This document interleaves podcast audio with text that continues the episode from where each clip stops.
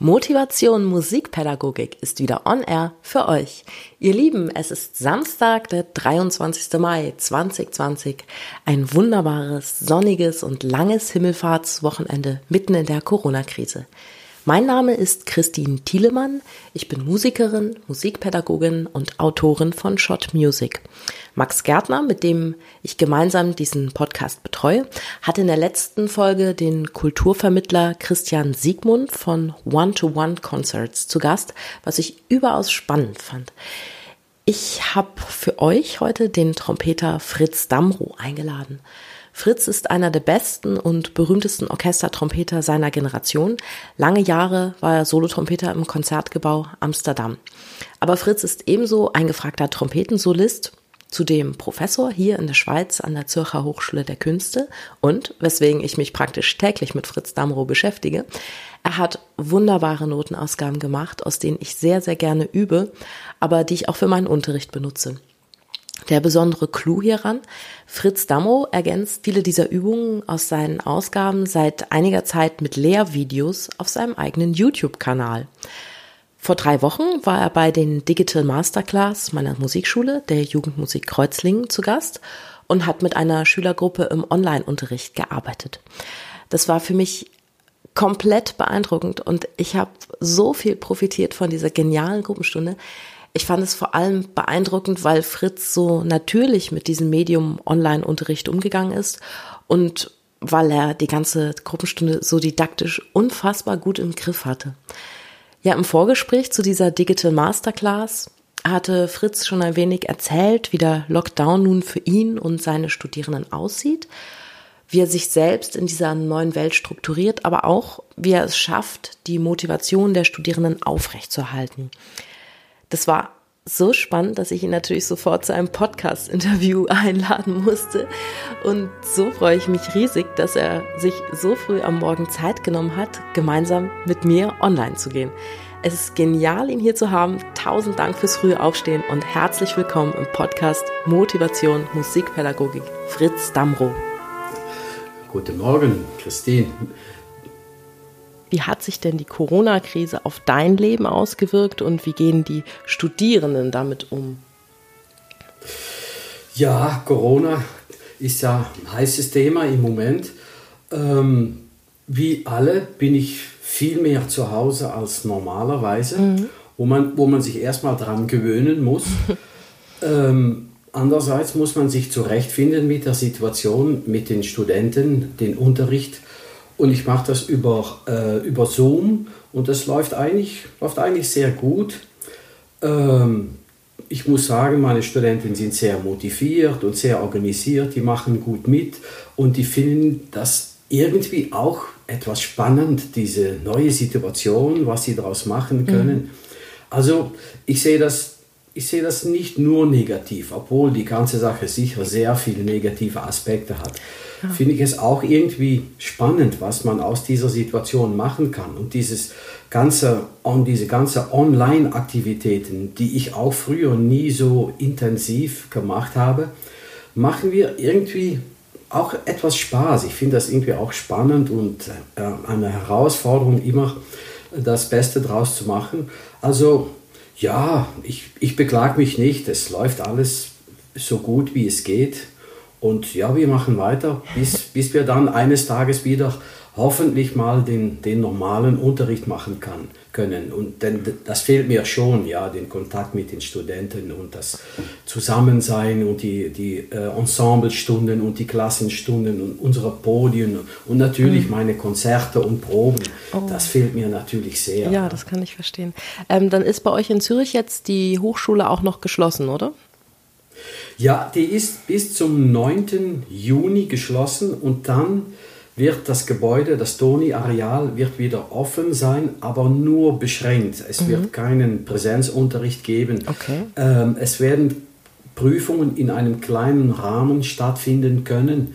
Aber das ist noch alles sehr ungewiss, denn ja, wie du weißt, die Regeln ändern sich ja ständig. Das wird ständig angepasst, je nach wie die Situation ist in, in diesem Moment. Also mhm aber ich gehe, ich gehe mal davon aus, dass Präsenzunterricht äh, dieses Semester nicht mehr stattfinden wird. Mhm. Das, das wird es nicht geben.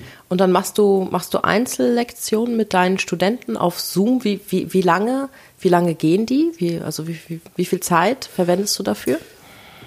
Ich mache, ähm, also jeder Student hat offiziell 90 Minuten pro Woche mhm. und ich, ich mache das jetzt so, sie bekommen 75 Minuten mhm. Einzelunterricht und dann haben wir noch zwei äh, Gruppenmeetings. Ah, okay. Ähm, ein Gruppenmeeting ist dann, wir machen dann zum Beispiel äh, zusammen Warming Up oder Basics. Mhm. Oder äh, heute nachher haben wir auch eine, ähm, ein Meeting und jeder äh, Student spielt zwei Etüden vor. Ah. ähm, und die anderen können dann natürlich zuhören und am Schluss dann ähm, dann reden wir nochmal drüber, noch etwas Feedback und Sie können sich dann auch gegenseitig Kommentare geben. Mhm. Und ich mache dann zusätzlich an einem Abend, äh, vorzugsweise machen wir so etwas, so ein lässiges Meeting, wo wir über verschiedene Themen reden.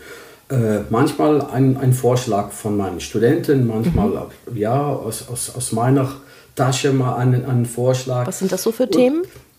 ähm, ja, verschiedenes. Wir haben zum Beispiel über Motivation geredet, okay. weil, ich, weil ich das auch vor allem in dieser Zeit ein wichtiges Thema finde. Sie mhm. sind, viele, viele sind ja irgendwie isoliert und abgeschottet und dann könnte es sehr gut sein, dass die Motivation und wie soll ich sagen, der Antrieb so etwas nachlässt und dass, mhm. sie, ja, dass sie sich hängen lassen. Und äh, ja, wir haben dann über Motivation, welche Leute äh, ihnen inspiriert und motivieren und, oder motiviert haben oder welche Ereignisse, welche Konzerte, ja, was, was braucht man so als, wie soll ich sagen, als, als Anreger, wenn man mal ein bisschen trüb oder, wie soll ich sagen, uninspiriert ist, welche Musik möchte ich dann gerne hören oder was mache ich äh, oder Sport machen, dass ich wieder wach und fit und, und äh, Energie bekomme. So jeder hatte so seine eigene äh, Ideen und eigene Erfahrungen. Und das war sehr interessant, wenn dann jeder Student nacheinander so erzählt, was sie machen und was sie inspiriert. Und ich, ich habe dann auch viele Neuigkeiten erfahren von okay. meinen Studenten, die ich auch noch nicht wusste. ja. ja, also ich finde das sehr, sehr interessant. Oder wir reden auch mal über zum Beispiel Üben, wie man das Üben organisieren, strukturieren kann mhm. und was, ja, was jeder denkt, wo seine Schwächen und wo seine Stärken sind. Ja, also verschiedene Themen haben wir.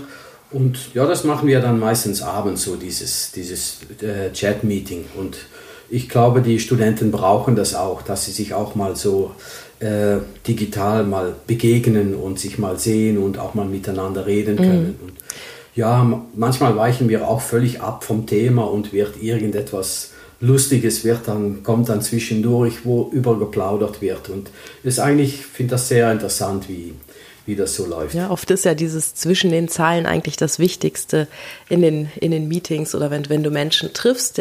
Was, es ist oft das Wichtigste, was zwischen den Zeilen passiert, was dich dann inspiriert. Ja, gell? ja, ja, ja. Ich weiß nicht, sicher, hattest ja. du als, ähm, als Student oder als Schüler, hattest du mal so ein richtiges Motivationstief?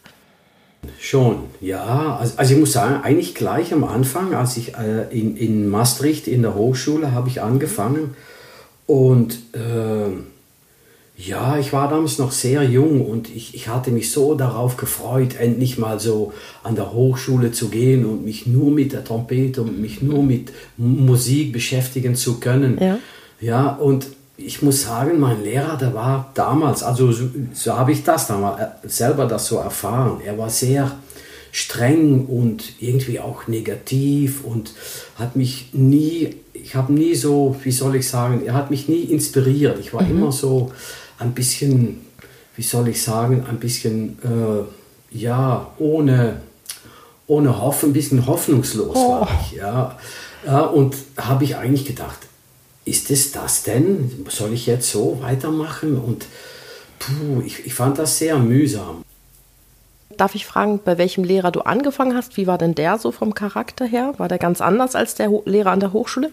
Ja, ich glaube, das, das war auch der Grund, weshalb, weshalb mich das ein bisschen so mitgenommen hat, diese Situation auf der Hochschule.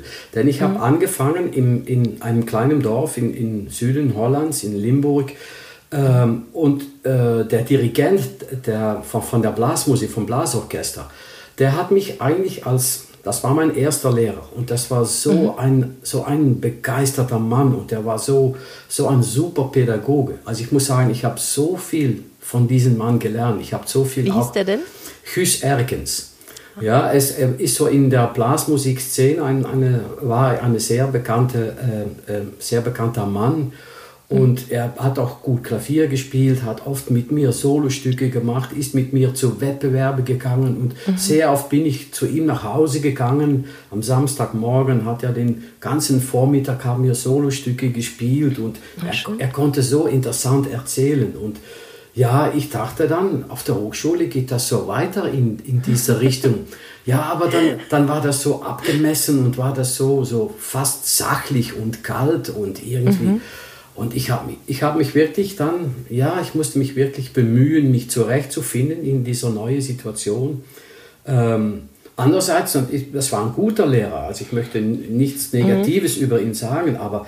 Also so fachlich. Ja, ja, fachlich, aber es war schon sehr äh, gewöhnungsbedürftig für mich, ja, so... Äh, ja, das sind so verschiedene Phasen, die man im Leben durchläuft, ja, von, von der ja, von der Blasmusik äh, bin ich, ich bin dann auch noch zwischendurch äh, an die Musikschule gegangen mhm. und das war für mich auch nicht so top. Der Musikschullehrer hatte nie eine Trompete dabei. Ich habe ihm nie Trompeten, er hat, nein, der hat keinen, der hat, ich habe da drei oder vier Jahre auf der Musikschule Trompetenunterricht gehabt und er hat nie einen, einen Ton gespielt. Also ja gut, das kann man ich, ja mal machen, ne? Ja, Aber ja. Fand, ist auch schon. Obwohl es gibt ja auch tolle Trompetenlehrer oder Professoren, die überhaupt gar nichts vorstellen. Nein, nein, ne? das absolut. Aber auf der Musikschule hm, weiß ja. ich jetzt nicht unbedingt, ob ich ja. das so machen würde. Ja, ja, ja. Ja, also sicher auch auf der Hochschule gibt es verschiedene äh, sehr gute Lehrer, die selber nicht oder nicht mehr spielen. Also mhm. Ja, also der Vorwurf, dass jeder äh, Lehrer auch ein, ein toller Musiker sein müsste auf seinem Instrument, das ist schon mehrmals widerlegt worden. Also das, mhm. das muss nicht Absolut. sein, das muss nicht sein. Das, da hast du völlig recht. Aber ich glaube, so ähm, in der Musikschule ist es noch ist es noch cool, wenn dein, dein Lehrer auch irgendwas anderes macht, außer unterrichten. Also wenn es da irgendwie ein zweites Standbein gibt, von dem, von dem der Lehrer im, im Unterricht dann auch erzählen kann. Also dass du auch in irgendeiner Form als Musikschullehrer ausübender Künstler bist. Weil ich glaube, das inspiriert deine Schüler auch. Ja, ja, absolut. Ja, ich habe auch einige Studenten, die äh, einen Master Pädagogik machen, also die dann mhm. Viel unterrichten werden. Und ja, ich sage öfters, dass sie nicht nur Dozent sein sollten, aber auch Musiker, ja, dass sie mhm. auch immer, immer versuchen sollten, auf dem Instrument fit zu bleiben und zu spielen. Ja, und ich sage dann auch, spiel auch viel vor im Unterricht, ja, so ein, ein, mhm. ein ein Hörbeispiel, dass man mal zeigt, wie etwas klingen soll oder irgend, irgendetwas, das, das bringt so viel mehr als, als Erklärungen. Ja, ja ich sage dann, sag dann gerne, die Kinder sind schon den ganzen Tag sind sie in, in die Schule und müssen sich immer die Erklärungen und vieles anhören von den Lehrern auf der Schule. Und wenn du dann auch noch als Trompetendozentin mit nur Erklärungen und nur, ja, ganze Zeit quatscht, dann ist das wie so eine Verlängerung von der Schule. Und es müsste eine völlig andere Erfahrung und Sensation sein, finde ich, ja, ja. wenn man zum Trompetenunterricht geht.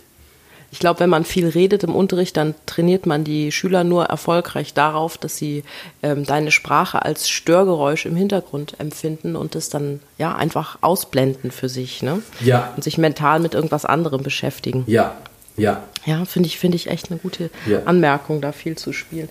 Ich meine, man kann ja heute, es, es, war ja zu unseren Zeiten war das ja ganz anders. Du, könnt, du hattest ja gar nicht die Möglichkeit, jetzt im Internet mit wenigen Klicks an so viele Aufnahmen ranzukommen. Da haben die, die Kinder oder die Lernenden heute, die Studierenden auch, die Jugendlichen, die haben ja ganz andere Chancen, sich, sich heute da Inspiration zu holen durchs Internet. Aber ich glaube, so über dieses, dieses Live-Erlebnis, das Live-Konzert oder auch das Live-Vorspielen, da geht schon mhm. wenig drüber. Ja, ja, stimmt. Natürlich ist es sehr bequem, äh, so aus dem bequemen Stuhl hinaus ähm, im Internet äh, YouTube-Aufnahmen sich anzuhören. Das ist natürlich, ich mache das selber auch. Aber ja, also ich finde, es geht nichts über ein Live-Konzert, diese, dieses Erlebnis, Leute live auf der Bühne spielen zu hören. Ja, und, und auch mal, wie soll ich sagen, auch mal das zu erleben, dass nicht alle perfekte, noch nicht alle Konzerte perfekt sind, aber trotzdem, äh, wie soll ich sagen, sehr toll und, und sehr eindrucksvoll sein können, auch wenn es nicht perfekt ist. Dass Perfektion kein Äquivalent für, für wie soll ich sagen, schön oder gut ist. Mhm. Ja, also ich habe zum Beispiel so jemanden, den, den ich unendlich bewundere und mit dem ich in Paris zusammen äh, studiert habe, ist Håkan Hardenberger. Mhm, also ja. für, für mich ist Håkan der größte Trompetensolist in diesem Moment. Dieses Repertoire, was er spielt, diese moderne Konzerte und er spielt so viele Konzerte und immer so, immer und auch so ja. schweres Zeug. Ich hatte gestern Abend, ich habe bis 23.30 Uhr hier gesessen und habe eine CD rezensiert, wo er, ich weiß nicht, ob du das kennst, relativ neu noch, Miramondo Multiplo heißt das. Ja, Olga Neuwirth. Neuwirth ja, ja, ja. Trompeten. Boah, ja. Ein irres Stück und da ist er Solist, wird vom mhm. Gustav Mahler Jugendorchester ja. begleitet und ich konnte es echt nicht glauben. Ich habe hier gesessen und dachte erst, oh, hm, zeitgenössische Musik, jetzt irgendwie so Himmelfahrt, juhu, so sieht mein Vatertag ja. abends aus. So rezensiere ich hier noch eine CD, aber es war unfassbar toll. Ich habe die CD so oft nochmal gehört und habe immer wieder neue Sachen entdeckt. Also grandios, also vor allen Dingen lebt das auch davon, wie Hakan Hardenberger das, das genial spielt. Das ist ein Ton, da kannst du immer nur sagen, wow. Ja, ja.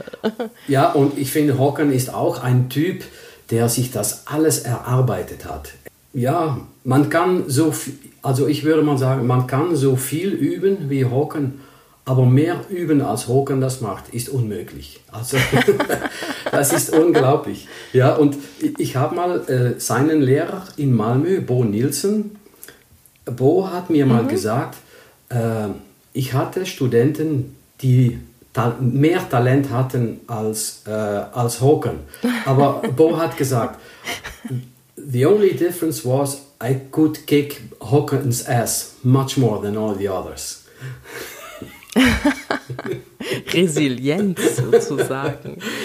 Ja, ja, und ich meine, Bo Nilsson, der konnte echt zutreten. Ja, das muss man wirklich sagen. Wenn du da aus dem Unterricht kamst, da warst du, warst du nicht nur vom ja. Ansatz geplättet, da warst du auch mental erstmal einmal richtig runtergefahren. Aber das war wie, wie so ein, ähm, ja, wie, wie so eine Federung, wenn du, wenn er dich runtergedrückt hat, dann bist du, bist ja, du hinterher bist ja. richtig hochgesprungen, hast gesagt, mhm. so jetzt erst recht, da, da hatte mhm. er schon so ein Geschick Hattest du dafür. Unterricht ne? bei Bo?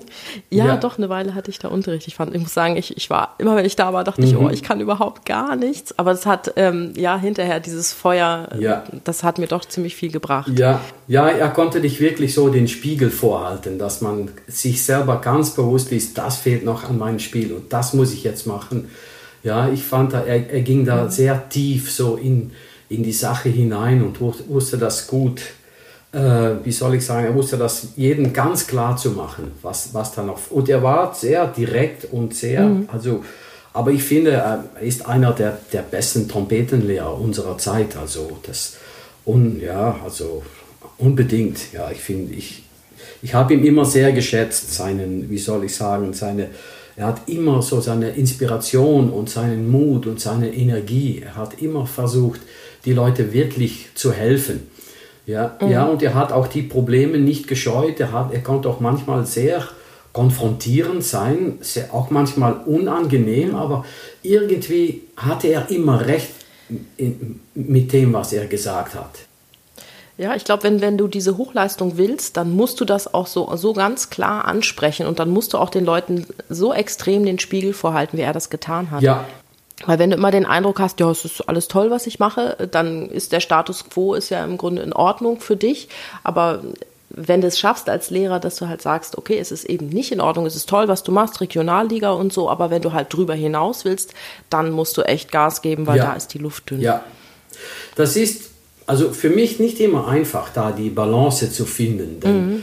ähm, ja, ich hatte schon, wie soll ich sagen, so meine Erfahrung mit meinen Lehrern war ziemlich extrem. Ich, ich habe auch bei, bei James Stamp mhm. Unterricht gehabt und er, er war wie ein Großvater zu mir. Er war so lieb und so nett und so geduldig und war wirklich so, ja. so angenehm. Man hat ihm, man, ich immer so... Äh, mit einem warmen Herzen ist man aus dem Unterricht weggegangen. Das war immer so schön bei ihm. Was ja auch schön ist. Und er hat ist, sich gell? wirklich um jemanden gekümmert und auch privat hat er mal gefragt, wie es geht und so. Er war wirklich interessiert in die, in die, in die Leute, in die, in die, äh, in die mhm. Studenten. Ja, und, und das, das, mhm. ja, die ganz andere Richtung war bei Pierre Thibault in Paris. Ja, der war so un unglaublich streng und hart und direkt. Ja, ja aber bei, ich muss sagen, beides hat mir viel gebracht und es hat mir auch gezeigt, wie man sehr gut unterrichten kann, in, also in einer mhm. extremen Richtung. Und ja, ich versuche selber da irgendwie in der Mitte zu sein, dass ich, wie soll ich sagen, ehrlich und direkt genug bin. Aber auch für mich das Wichtigste ist, äh, ist Respekt. Ja, also ich versuche auch immer zu, äh, zu meinen Studenten immer respektvoll zu sein. Auch wenn, man, wenn, wenn ich mal eine unangenehmere äh, Nachricht habe oder so, versuche ich das immer respektvoll. Und ich muss sagen, da war Thibaut nicht so geschickt, ja, in dieses, dieses ja. respektvolle, ja. Ja, ja, also ich kann mich erinnern, dass ich dann nach Paris fuhr äh, zum Unterricht äh, und dann hat er mich angeschaut und hat gesagt, you drive 600 kilometers to play this shit for me. Ja, und, und so, so ging das dann die ganze, die, den ganzen Unterricht. Man wurde nur irgendwie kaputt gemacht, ja. Aber irgendwie hat er auch, konnte er das auch auslösen, dass man dann nachher noch viel mehr und noch intensiver geübt hat. Mhm. Ja, er wusste da schon wirklich so richtig am Dreher, am Drücker, da die, die richtige, die Auslösung wusste er schon zu finden. Bei, ja, bei mir jedenfalls. Mhm. Ja, es war ja, ja. Aber ich glaube, er hatte ja nur den Ruf, dass er im Unterricht so streng war. So privat war er doch eigentlich ja, ja, ein ganz ja. verträglicher Typ. Genau. Trompeter ja, auch nach dem Unterricht hat, hat, er, äh, hat er mich eingeladen, Kaffee getrunken oder ich bin dann, äh, hatte so unten im, äh, im, im Keller hat er so ein Studio, wo er Unterricht macht. Nach dem Unterricht sind wir hinaufgegangen und hat mir einen, einen Espresso gemacht und hat erzählt über, über seine Kleinkinder und, oder über die Oper oder irgendetwas. War er eigentlich ein, ein ganz normaler Mensch, ja, ganz, ganz, eigentlich ein ganz angenehmer Mensch. Aber im Unterricht war er, er war sehr fanatisch irgendwie. Aber ja, aber das war auch seinen eigenen, wie soll ich sagen, seine eigene Energie und er hat auch sehr viel von sich selber verlangt. Er hat immer Stunden geübt, Stunden geübt und ja, bis zum geht nicht mehr. Manchmal ja zu viel, ja, aber er hatte diese Energie und er konnte es nicht verstehen, dass andere Leute diese Energie nicht haben und diesen Willen und diesen, diese Motivation. ja. Es war für ihn alles oder nichts. Ja. Er war so sehr extrem darin. Und ich muss sagen, ich habe schon von ihm gelernt, dass man einfach hart arbeiten muss und dass es ohne das nicht geht.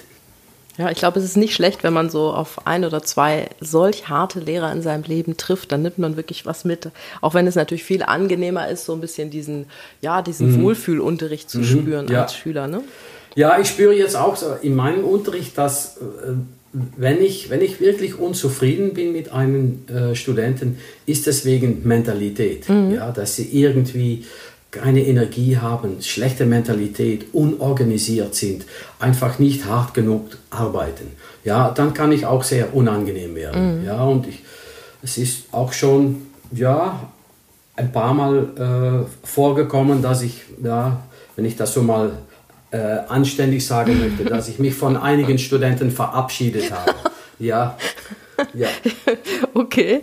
Ja, gut, aber muss sein, ne? Wenn ja, so, so jedes, ich weiß nicht, im Durchschnitt so jedes zweites Jahr äh, fliegt jemanden raus. Ja? Mhm. Und ähm, ich finde das sehr unangenehm. Ich möchte das nicht, mir tut das auch leid. Mhm. Und, äh, aber irgendwie, ähm, ja, ich finde, den wenn man den Verlierer, also jemanden, der verliert aus eigener Schuld, mhm. wenn man dem auch einen Preis gibt, dann ist der erste Preis nichts wert, mhm. ich. Ja, absolut. Nee, da wärst, du ja auch unfair den anderen gegenüber, ne? Ja, genau.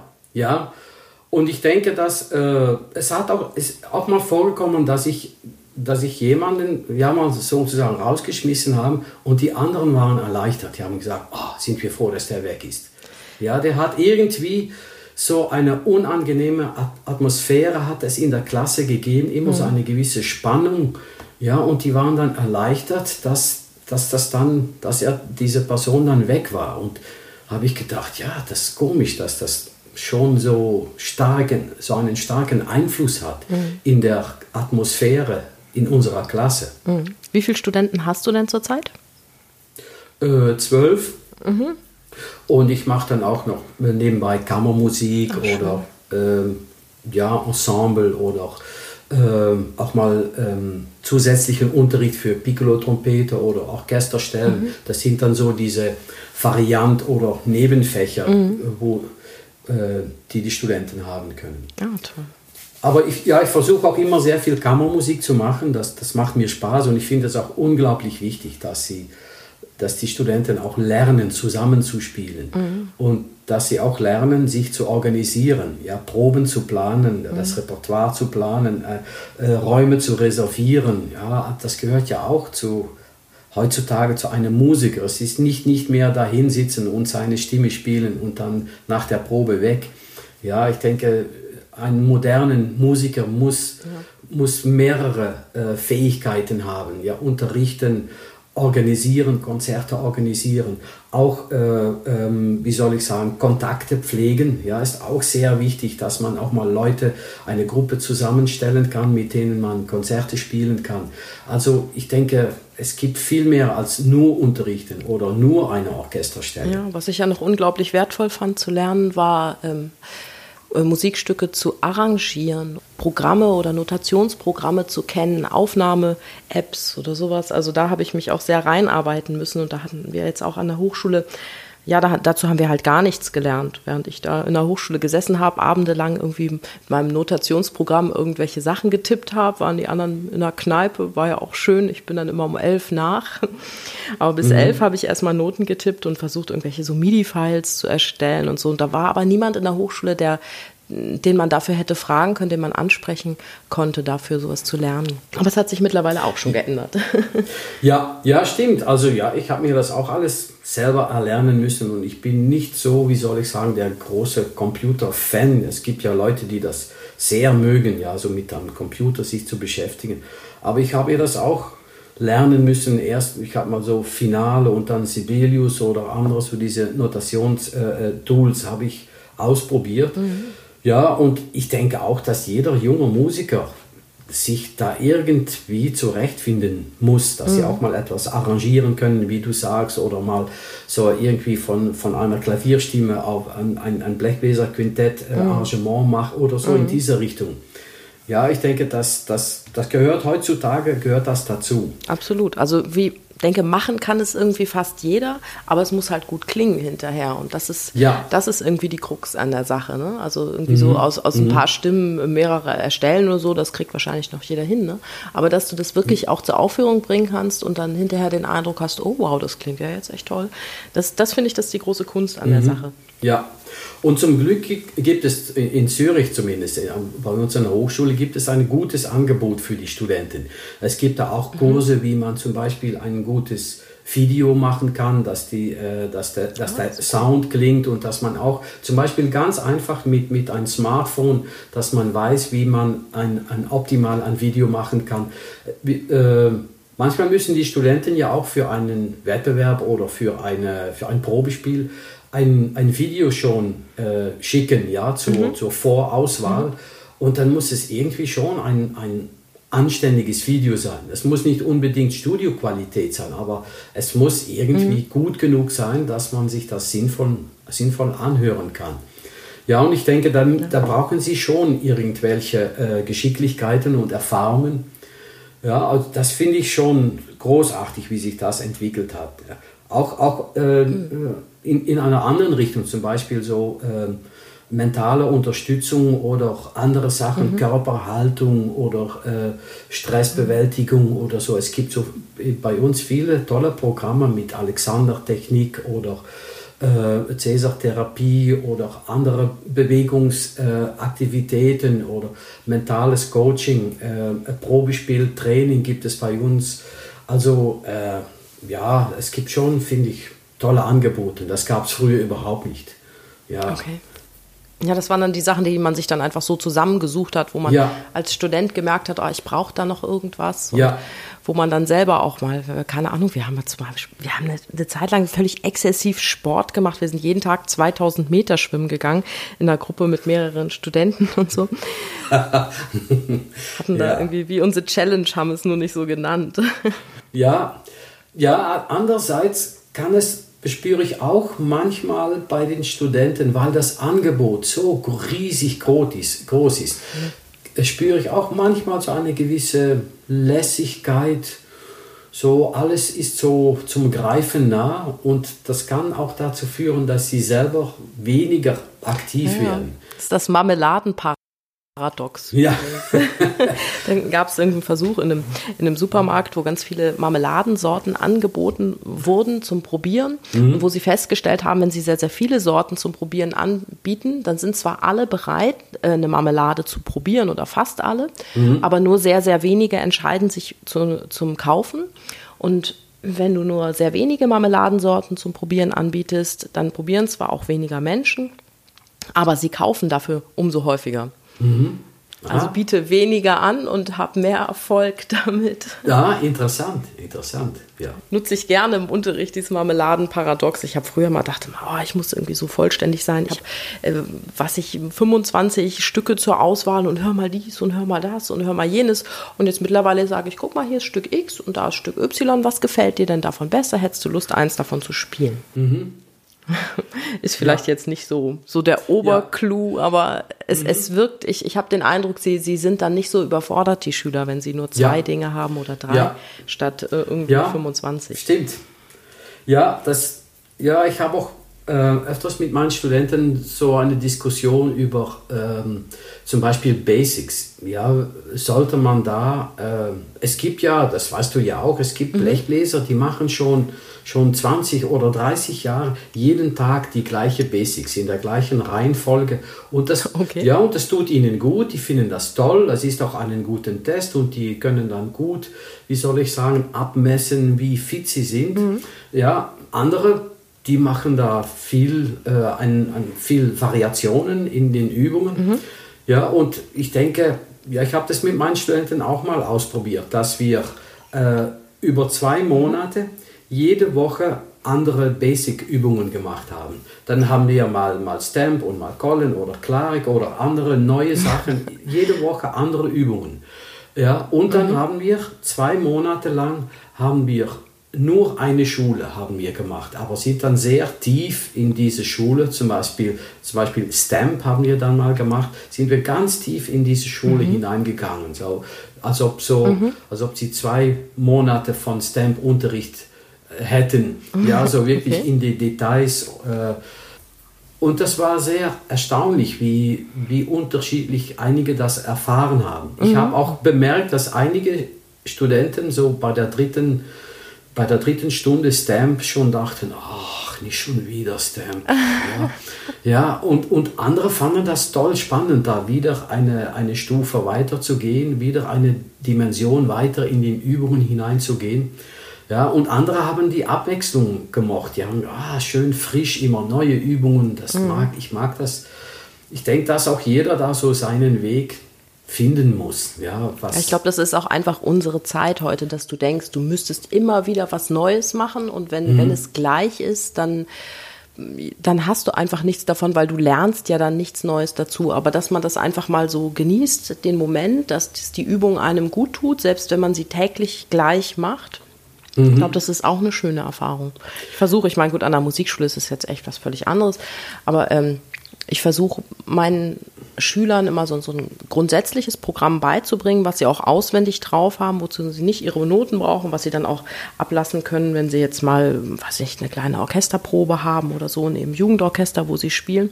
Und dann versuche ich immer so einen kleinen Teil dazu zu nehmen von, von irgendwas, von irgendwas bisschen größeren was, dann mache ich mal Majo oder mache ich mal eben auch mal Stamp mit ihnen oder mal ein bisschen intensiver eine neue Clark-Übung, obwohl Elemente daraus natürlich in diesem Einspielprogramm immer enthalten sind, was sie so auswendig können. Ja, also das finde ich auch sehr sinnvoll, dass, dass man, äh, wie soll ich sagen, ein gewisses Repertoire an Basic-Übungen hat, die man auswendig spielen kann. Ja, dann, äh, ich denke, dann wird man sie auch schneller üben und ja, wenn man immer so eine, eine Schule auf dem Ständer und dann die Noten sich immer ansehen muss, dann ich denke, es befreit auch irgendwie, wenn man auswendig spielt. Man kann sich viel mhm. besser auf den Klang orientieren, auf die Atmung. Es gibt schon einen anderen Fokus und eine andere Konzentration, wenn man auswendig spielt. Ja, absolut. Ja, es war ganz, ganz schön zu sehen. Du hattest ja jetzt vor, ähm, vor zwei oder vor drei Wochen warst du hier. Wir haben so eine Digital Masterclass an der Jugendmusik Kreuzlingen gemacht und da warst du zu Gast. Du hast dich virtuell zugeschaltet in unseren Zoom-Raum und hast, hast mit fünf ähm, Kindern und Jugendlichen gearbeitet da in dieser Stunde. Wir mhm. haben mit, den, mit der Lehrerschaft haben wir einfach nur zugeguckt und das war ganz, ganz toll zu sehen, wie du diese, diese Gruppenstunde da auf Zoom im Griff hattest und wie wirklich jeder, auch meine Schüler, die dann hinterher in den Unterricht kamen, und gesagt, ja, ich habe mir jetzt dieses Buch bestellt von Herrn Damru. Ich meine, so ein paar Übungen, ich habe das immer versucht, schon auswendig äh, denen anzutrainieren und so, dass sie die Übung schon auswendig drauf haben. Aber sie waren wirklich so, ja, jetzt wollen sie auch das Buch mal haben, jetzt wollen sie es auch komplett lernen. Es hat ihnen so gut getan und das fand ich toll, dass sie da mal reinschnuppern durften. Ja, aber war toll, hat mir auch sehr viel Spaß gemacht. Ähm, sie wollen dich auch unbedingt mal live kennenlernen. ja, ja, ähm, auch typisch, dass man auch äh, in einer so einer Online-Begegnung, dass man trotzdem empfindet, wie die Atmosphäre und wie die, mhm. wie soll ich sagen, ja, wie die Leute drauf sind. Ich fand das sehr äh, inspirierend. Auch fand ich toll, dass auch einige deiner Kollegen mit dabei waren. Ja, das zeigt ein, ein, ein, ein Interesse. Äh, ja, das finde ich toll. Und ich fand auch mit den Schülern zusammen das zu machen, ja, hat mir sehr viel Spaß gemacht. Ich habe ja äh, auch als ich noch in Holland war, ich habe sehr viele Workshops gemacht für für mhm. Amateur-Blechbläser. Äh, ja, auch manchmal über Musikvereine, aber manchmal auch über andere äh, Organisationen. Das hat mir immer sehr viel Spaß gemacht, so einen ganzen mhm. Samstag mit, mit junge, junge Leute oder Amateurspieler mich zu beschäftigen und zusammen zu spielen und zusammen Übungen zu machen und eigentlich, wie soll ich sagen, einen, einen tollen Tag zu haben zusammen. Mhm. Ich muss sagen, das hat mir öfters viel mehr Spaß gemacht als irgendwie so einen Pflichtmeisterkurs an einer Hochschule, wo man sich, mhm. wo ich mich manchmal ein bisschen unbequem fühle und wo ich mich manchmal mhm. ein bisschen beobachtet und äh, bekritisiert fühle. Ja, ich, oh ja. ja, ist, ja, also nicht. Also das hättest du ja nun wirklich nicht nötig, dich kritisieren zu lassen. Nein, ja, ich, ich kann, nobody's perfect, also das mal vorausgesetzt. Aber äh, ich weiß nicht, ich, ich bin da schon ziemlich empfindlich, wie, wie die Leute auf mich reagieren oder wie die, wie die Atmosphäre im Allgemeinen ist. Ja, also wenn, wenn ich mich irgendwie nicht happy fühle, dann dann habe ich den Eindruck, ja, der ganze Tag ist im Eimer irgendwie. Vielleicht ist es nur das eigene Gefühl, ich weiß nicht. Aber, aber andererseits, wenn ich dann irgendwo bin und es ist tolle Stimmung und die Leute sind gut drauf und jeder ist motiviert mhm. und die Organisation ist gut, dann, da, dann bin ich eigentlich super glücklich. Und ich ja. fand so diese, äh, bei dir, den Kreuzling mit der Musikschule, dieses, äh, dieses Meeting fand ich toll, fand ich sehr gut. Ja, das, ist, das sind gute Sachen, auch für, für deine Schüler. Mich hat vor allen Dingen beeindruckt, wie du, es haben die Schüler haben ja dann so eine ganz kurze Sequenz vorgespielt, wie du ähm, danach, also es waren ja vielleicht vier Takte oder so, die jeder gespielt hat. Du hast innerhalb von Sekunden hast du jedem gesagt, mm das war jetzt ganz schön. Dein Problem ist da und da und da musst du dran gehen und zwar mit der und der Übung. Also sie wussten nach 20 Sekunden, was ihr Problem ist und wie sie, welchen Weg sie wählen können. Und das fand ich auch eine ganz gute Art des Feedbacks, irgendwie zu sagen, es gibt ein Problem, so sieht es aus und so und so kannst du es lösen. Also sie sind alle, dadurch dieses gute Feedback, sind sie alle gut, gut vorangekommen jetzt auch. Mhm. Sie haben so ein Ziel vor Augen, sie haben die Möhre vor der Nase, der sie hinterherlaufen. ja, schön, freut mich. Ja, das ist natürlich, die Zeit ist beschränkt und ja, ich möchte dann schon jeder etwas mitgeben und Mhm. Nur zu sagen, ha, toll, schön, toll, schön, der nächste bitte, ja, das bringt ja, das bringt ja nichts. Ja. Absolut nicht, nein. ja, andererseits, ja, wo wir vorhin drüber gesprochen haben, möchte ich auch nicht nur bekritisieren. Ja, ja. Ja, also ich fand auch äh, die Schüler, wie soll ich sagen, in, in ihrer Neugier und ihrer Motivation mhm. habe ich auch nicht gezweifelt daran, dass ich das so etwas auch mal kritisch sein konnte. Also die haben das, denke ich, gut genommen. Ja. Ja, und wir haben sie ja doch mit sehr, sehr vielen Dingen jetzt konfrontiert in den letzten Wochen. Also wir haben jeden Samstag so eine Digital Masterclass laufen lassen. Die erste kam aus Kopenhagen und hat wirklich ähm, zwar auch Dinge vorgespielt und so, aber es war einfach sehr, sehr viel Text. Und da waren jetzt gerade die kleineren jetzt doch ein bisschen, bisschen überfahren. Auch der nächste hat sehr viel, der war aus, aus Dresden, Solotrompeter von der Staatskapelle der hat auch sehr, sehr viel erzählt und so. Und, und dann kamst du da nochmal on top dazu. Mhm. Du warst derjenige, der, der am meisten praktisch gearbeitet ja. hat. Aber du hast gemerkt, diese drei Samstage, sie haben jetzt, sie haben wirklich Ideen und die kommen im Unterricht und stellen ganz spezifische Fragen jetzt mhm. dazu. Und ja. ich meine, sie sind, sie sind ja teilweise sind ja klein. Also sie sind ja zwischen elf und 16, 17 allerhöchstens. Ja, ja, ja. ja. War das mit Helmut, mit Helmut Fuchs?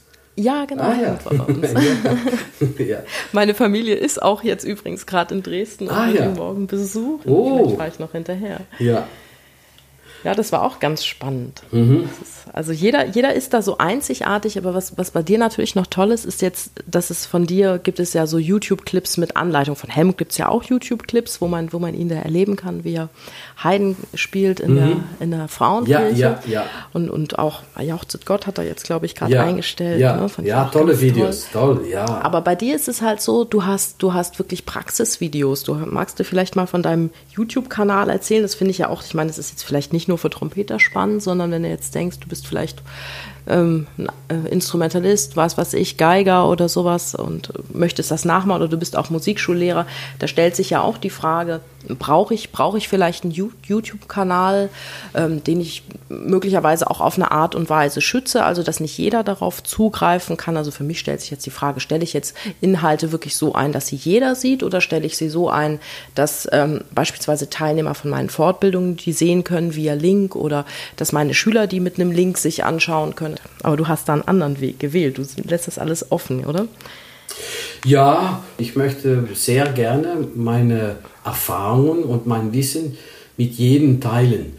Äh, und ja, ob man das jetzt in einem kleineren Kreis äh, vermitteln möchte oder wie ich das jetzt gemacht über YouTube für jeden zugänglich. Mhm. Ähm, ich habe das jetzt mal gewählt, weil ich dachte, ich möchte dann, wenn ich das mache, möchte ich auch so viel wie möglich Leute erreichen und mhm. dass das auch jeder sich das mal anschauen kann.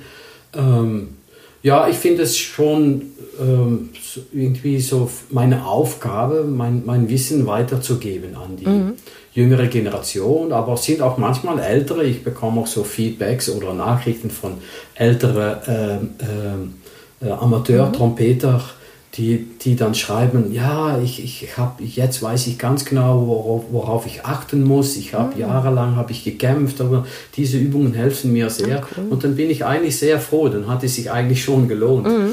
Ja, und, und andererseits der Grund, weshalb ich das angefangen habe, ist, dass ich auch, äh, wie soll ich sagen, irgendwie aktuell bleiben möchte. Mhm. Äh, ja, so wie du auch schon gesagt hast, heute so dieses digitale Zeitalter, es gibt vieles über YouTube mhm. oder ja, andere Kanäle oder andere Tools und ja, ich, ich finde es eigentlich auch für mich eine Herausforderung, dass ich, dass ich mich jetzt dann auch mit beschäftige.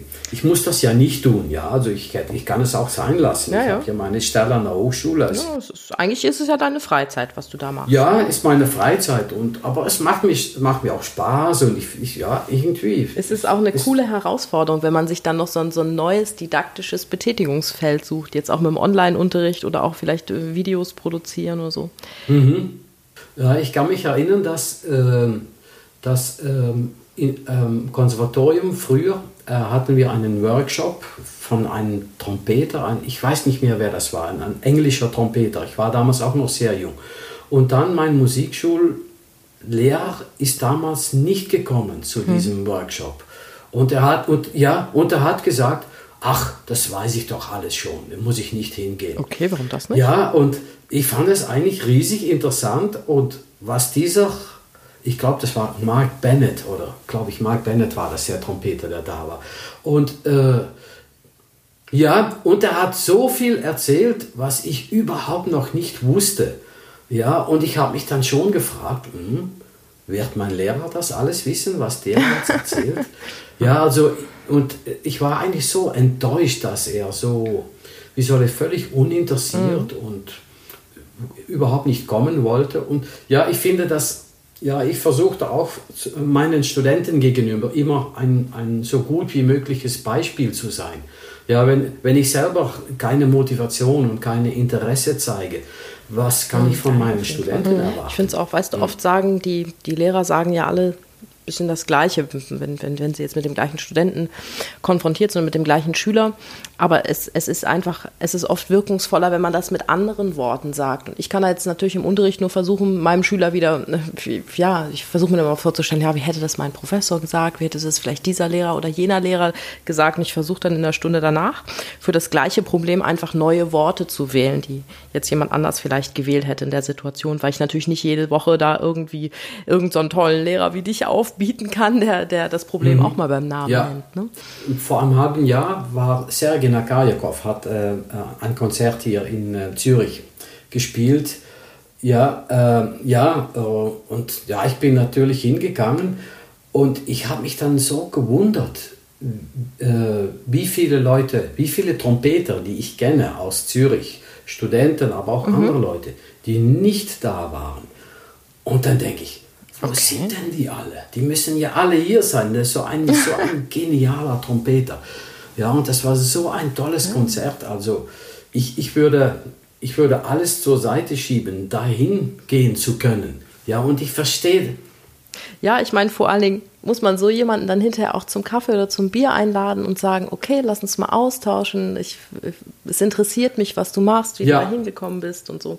Gleichwohl man das natürlich mhm. vielleicht in vielen Interviews ja. auch nachlesen kann, aber ich spüre jetzt auch mit dir hier so im Podcast raus, dass es doch ähm, so dieses persönliche Gespräch, es geht doch irgendwie tiefer, als man das in einem Interview, in einem geschriebenen mhm. Interview jetzt ja. erfahren kann. Ja, ja, jetzt so im Gespräch, die Kommunikation ist ja sehr direkt und ja, wir wissen ja eigentlich jetzt nicht, äh, worüber wir in zwei Minuten reden würden. Nein, es wahrscheinlich geht, ja, nicht. Es geht ja so, so hin und her. Ja, also, aber so nochmal so zurück auf Sergei Nakarjakov, das ist auch so ein genialer Typ. Und er war dann zwei Tage bei uns an der Hochschule, hat äh, einen Meisterkurs gemacht mhm. mit unseren, unserer Trompetenstudenten. Ja, das hatte jemand ja, das, verlinkt auf Facebook. Ja, das war auch so, war so, also ich habe auch so viel gelernt in diese zwei Tage, mhm. wie, wie er unterrichtet. Es ist, äh, es ist völlig unspektakulär, wie er unterrichtet aber so auf den Punkt. Und mhm. alles, was er sagt, ist so auf den Punkt und so gut getimt und so, also wie soll ich sagen, er, er redet sehr wenig, aber alles, was er sagt, ist so wertvoll. Mhm. Und ich fand das genial, seinen Unterricht. Und wir, haben, wir hatten auch mal äh, Dozenten, äh, die, wie soll ich sagen, viel unterhaltsamer sind, die äh, so ihren Unterricht schmücken mit Anekdotes oder mit Witze oder irgendwie. Das ist ein Edutainment. So, ja, ja, die wirklich so den Unterricht als so Entertainment-Angebot mhm. anbieten. Ja. ja, und Sergei macht das nicht. Er steht da so ganz, ganz, wie soll ich sagen, äh, zurückhaltend mhm. und er sagt nur das. Er sagt, stopp, sagt er. Und dann, diesen Ton nicht gut, das nicht gut, spiel nochmal. Hast du das gehört? Falsche Akzente, spiel nochmal. Nein, stopp. Ja, und ja, auch, wie soll ich sagen, auch ziemlich direkt. Mhm. Ja, er hat, ich kann mich erinnern, hat einen Studenten vielleicht acht oder zehnmal äh, aufs Neue anfangen lassen. Okay. Hat gesagt, stopp, ja, dein erster Ton ist nicht schön clean, ja. Stopp, ja, jetzt war der Anstoß gut, aber Intonation war nicht gut, ja. Dann stopp, nein, war nicht zusammen mit Klavier. Hörst du, du warst viel zu spät. Ja, und bis es dann gut war. Und dann manchmal hat er gesagt, ja, okay, kind of, let's go on, ja. Mhm. Dass er, ja, so super kritisch, aber ich fand das toll, seinen Unterricht. Und ja, schon irgendwie auch ein genialer Typ. Und ich finde, diese Leute sind, sind für mich eine riesen Inspiration, so wie Håkan Hardenberger oder, oder Sergei Nakarjakov oder ich habe hier jetzt auf meinem Schreibtisch äh, Tisch habe ich ein Foto mit, mit Winton Marsalis, als er mal mit seiner Band, äh, mit dem Konzertgebauorchester haben wir Duke Ellington Musik gespielt. Ah, mega. Ein paar Konzerte mit seiner, ähm, mit seinem Lincoln Jazz Orchestra. Mhm. Ja, das, das sind, ja, wie soll ich sagen, Begegnungen, die, die haben mich sehr geprägt. So diese Leute, die ja wirklich das, das absolute, äh, die absolute Spitze erreicht haben mit der Trompete, mit der Musik. Mhm. Ja, und ja, auch alle diese Serge oder, Winter Massage oder Hoken oder gibt es da noch andere, mhm. wie hart die Leute dafür gearbeitet und gekämpft haben und was die da an Energie und Zeit äh, reingesteckt haben. Ja, das geht, das geht nicht nur mit Talent. Ja, ja also. nee, auf keinen Fall. Ja, ich glaube, das ist auch eine Aufgabe, wenn du jetzt an der Musikschule arbeitest, dass du den Schülern überhaupt erstmal beibringst, dass es, ich meine, nicht nur, dass es viel, viel Spaß macht, wenn man das toll kann, sondern dass es einfach auch viel Arbeit bedarf, bis man so weit kommt. Und dann, dann irgendwie den Blick zu öffnen für das große Ganze, also Impulse zu geben von, von anderen tollen Lehrern oder auch mal zu erzählen. Also du merkst einfach, wie die Augen leuchten, wenn du, wenn du von deinem alten Professor erzählst mhm. oder von, von, von den Lernerfahrungen, die du bei verschiedenen Lehrern gemacht hast. Das sind immer so, so die Momente, wo dann auch sagst, ah, du hast mal vor zwei Wochen von dem und dem Professor erzählt, wo du mal warst. Und äh, das, an, an sowas erinnern die sich, das bildet die auch enorm. Ne? Gleichwohl mhm. man natürlich nicht jeden Samstag da jemand aufbieten kann, wie dich jetzt zum Beispiel oder Helmut, mhm. der jetzt da mal ja. aus dem Nähkästchen plaudert. Aber es ist auch, ja. finde ich jetzt für eine Musikschule auch schon mal eine coole, eine coole Art, das jetzt auch diese Corona-Zeit zu nutzen, so bitter die ja auch ist, für, für uns Musiker ja auch insbesondere jetzt. Aber gut, wir müssen ja. halt durch die Türen gehen, die offen stehen und nicht vor denen stehen bleiben, die jetzt im Augenblick zu sind und darüber jammern. Ich meine. Schön gesagt. Christine, das ist schön gesagt. Stimmt ganz genau. Ja. Ja, also ich sehe auch diese ganze Corona-Zeit auch als für mich, äh, ähm, dass sich da auch wieder Möglichkeiten anbieten, ist auch äh, jetzt in, der, in den letzten Wochen habe ich mehrere Anfragen bekommen von, von Trompeter, die gerne Online-Unterricht mhm. haben möchte. Ich habe jetzt äh, zwei Trompeter aus Amerika, einer ah. aus Brasilien, okay. eine Trompeterin aus Griechenland mhm. und ein Trompeter aus Deutschland. Also aus allen Ecken der Welt ähm, fragen sie mich, ob, ob, ob ich ihnen helfen kann. Mhm. Äh, und ich habe das vor ein, also wenn mir jemand vor einem halben Jahr gesagt hätte, dass, dass ich so intensiv online unterrichten würde, würde, würde ich sagen, nein, nein, nein, nein, no way, no way. Ja, aber es, es, hat schon Chancen. Natürlich, man sehnt sich so nach diesen Face-to-Face-Lessons wieder, so analog, ja. aber ja. auch so dieses, ich glaube, es wird auch bleiben, dass es ab und zu so Zoom-Stammtische gibt und dass da, dass da berühmte Professoren wie du beispielsweise eingeladen sind, zu Gast sind und, und mhm. einfach etwas erzählen oder was, was, ja, was berichten aus ja. ihrer Arbeit. Ich glaube, das ist eine Riesenchance auch und klar, man musste uns jetzt doch durch dieses Corona so ein bisschen auch mit der Nase drauf stoßen, was da eigentlich geht mit Online. Aber ich glaube, die Musikpädagogik, die hat die Challenge echt angenommen mit Online. Ja, ja. Ja, ich glaube auch, dass da vieles hängen bleibt von den Möglichkeiten, die wir jetzt mehr oder weniger gezwungenermaßen äh, umsetzen müssen, dass da vieles hängen bleibt und dass wir weiterhin in, auch in dieser Richtung zusätzlich, natürlich, es ist keinen völligen Ersatz, aber Nein. zusätzlich finde ich das sicherlich eine, eine gute Idee. Mhm. Also ich habe mich auch gewundert, ich habe jetzt die Schüler wieder so im, im Live-Unterricht. Also sie sind doch teilweise überdurchschnittlich viel besser geworden, als, als sie in der gleichen Zeit es wahrscheinlich geschafft hätten, ähm, mhm. im, im normalen Face-to-Face-Unterricht. Ja. Also ich, ich war wirklich, ja. also es gibt keinen, der, der an Niveau verloren hat, jetzt auch von den etwas schwächeren Schülern vielleicht niemanden, mhm. sondern sie sind alle echt sehr, sehr viel besser geworden. Ich meine, ob das jetzt am Online-Unterricht oder am Lockdown liegt, ja. weiß ich auch nicht so genau. Oder vielleicht auch mal an der fehlenden Schule. Kann ja mhm. auch sein, dass wenn dir da jetzt auch wirklich dir da die, die Zeit plötzlich zur Verfügung steht, weil du nicht mehr irgendwie von um 7.45 Uhr bis um 15.30 Uhr in der Schule hockst, kann natürlich auch mal das Interesse äh, steigen, sich mit dem Instrument zu beschäftigen. Das fand ich jetzt auch ja. schön zu sehen. Ja, es ist typisch, wie, wie, äh, wie die Studenten sich entwickeln und äh, welche, wie soll ich sagen, auch mehr oder weniger gezwungenermaßen sich, sich andere Interessen suchen. Mhm. Ich habe ich hab zum Beispiel eine, eine Studentin, äh, die hat es eigentlich nie so gemocht, Etüden zu spielen. Er hat mhm. immer so versucht, so drumherum zu kommen. Sie wollte immer nur Solostücke oder das. Ja, und ich habe dann, als wir jetzt so angefangen haben mit dieser Corona-Zeit, habe ich gesagt, wir können ja äh, Solostücke haben wir immer gemacht mit Klavier. Wir möchten uns jetzt mal mehr auf, auf Etüden konzentrieren und mhm. auch Sol, äh, Stücke für Trompete Solo. Und jetzt diese Studentin, die ist jetzt Etüden, Etüden, Etüden. habe ich gesagt, ja Mensch, äh, du warst eigentlich nie so für Etüden. Ich musste dich immer so etwas zwingen. Und hast gesagt, nein, ich habe das eigentlich jetzt entdeckt, wie viel Spaß das machen kann, Etüden zu üben. Es und gibt ja auch so schöne Etüden. Ja, ja, ja, sicher, ja.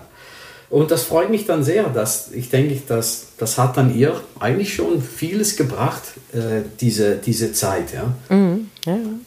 Ja, ich denke auch, also man musste sich ein bisschen auf andere Inhalte fokussieren im Online-Unterricht, aber wenn man das gemacht hat, dann hat man da auch wirklich, hat man was mitnehmen können. Gleichwohl, ähm, fandest du das eigentlich auch ein bisschen anspruchsvoller, nicht anspruchsvoller, anstrengender, äh, online zu unterrichten als jetzt analog?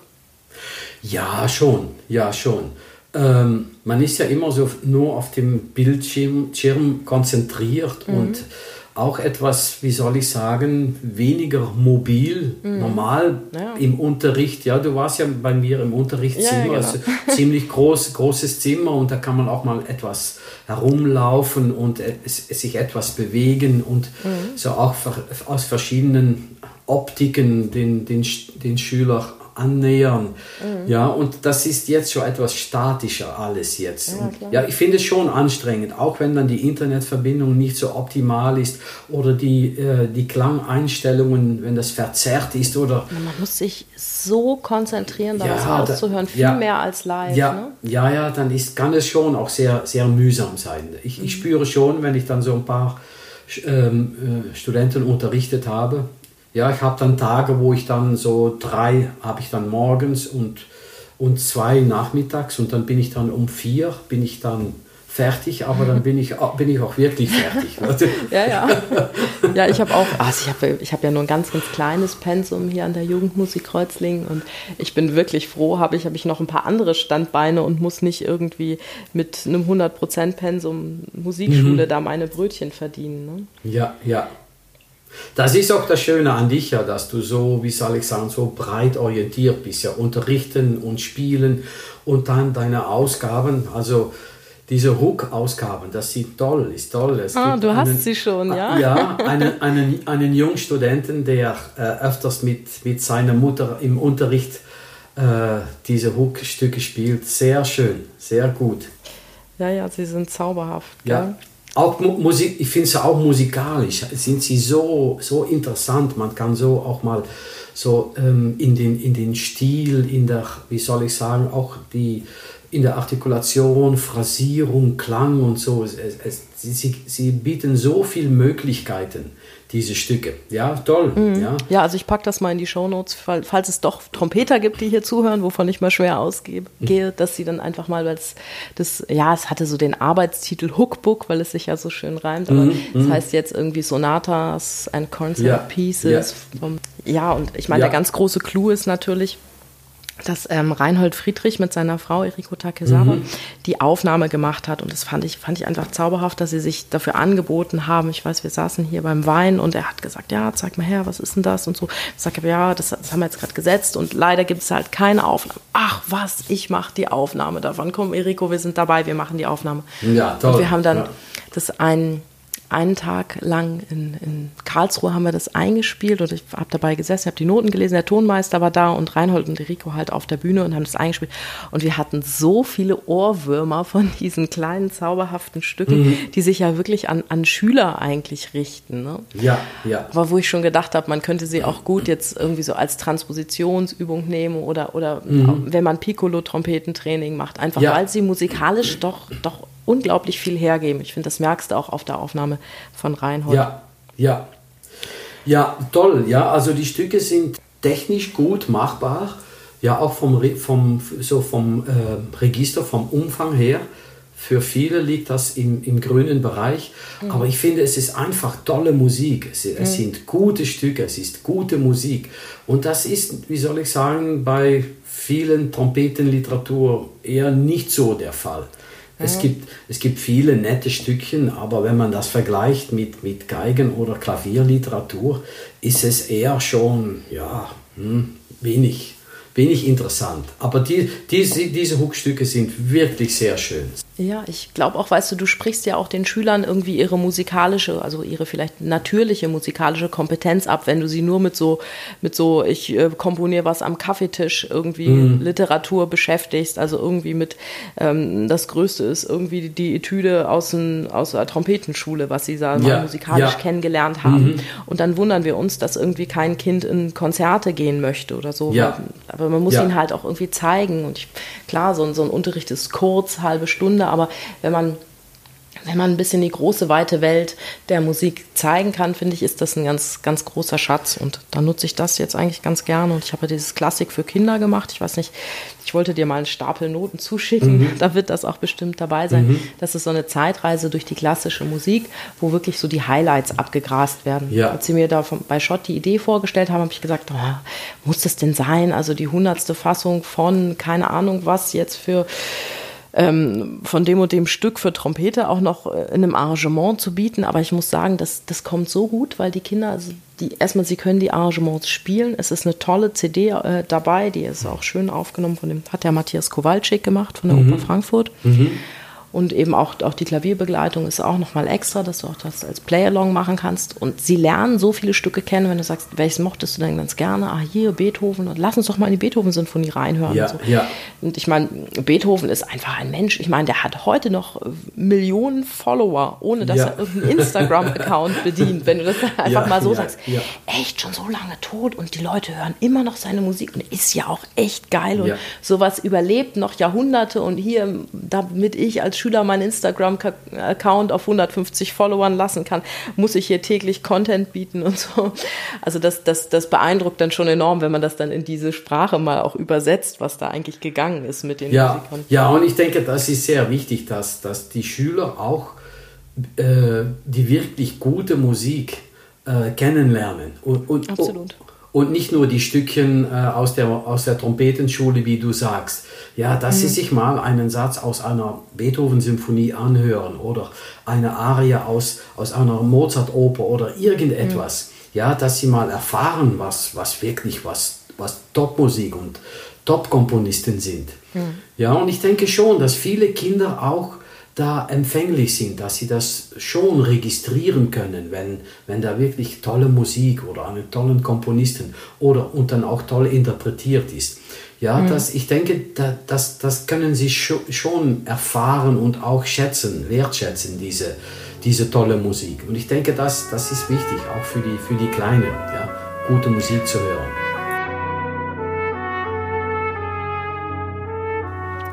In diesem Sinne, liebe Hörerinnen und Hörer, gibt es zum Abschluss noch ein Solostück für euch, gespielt von Fritz Dammo. Und mir bleibt noch ein ganz herzlicher Dank, lieber Fritz, dass du dir die Zeit genommen hast, heute hier im Podcast Motivation Musikpädagogik zu Gast zu sein.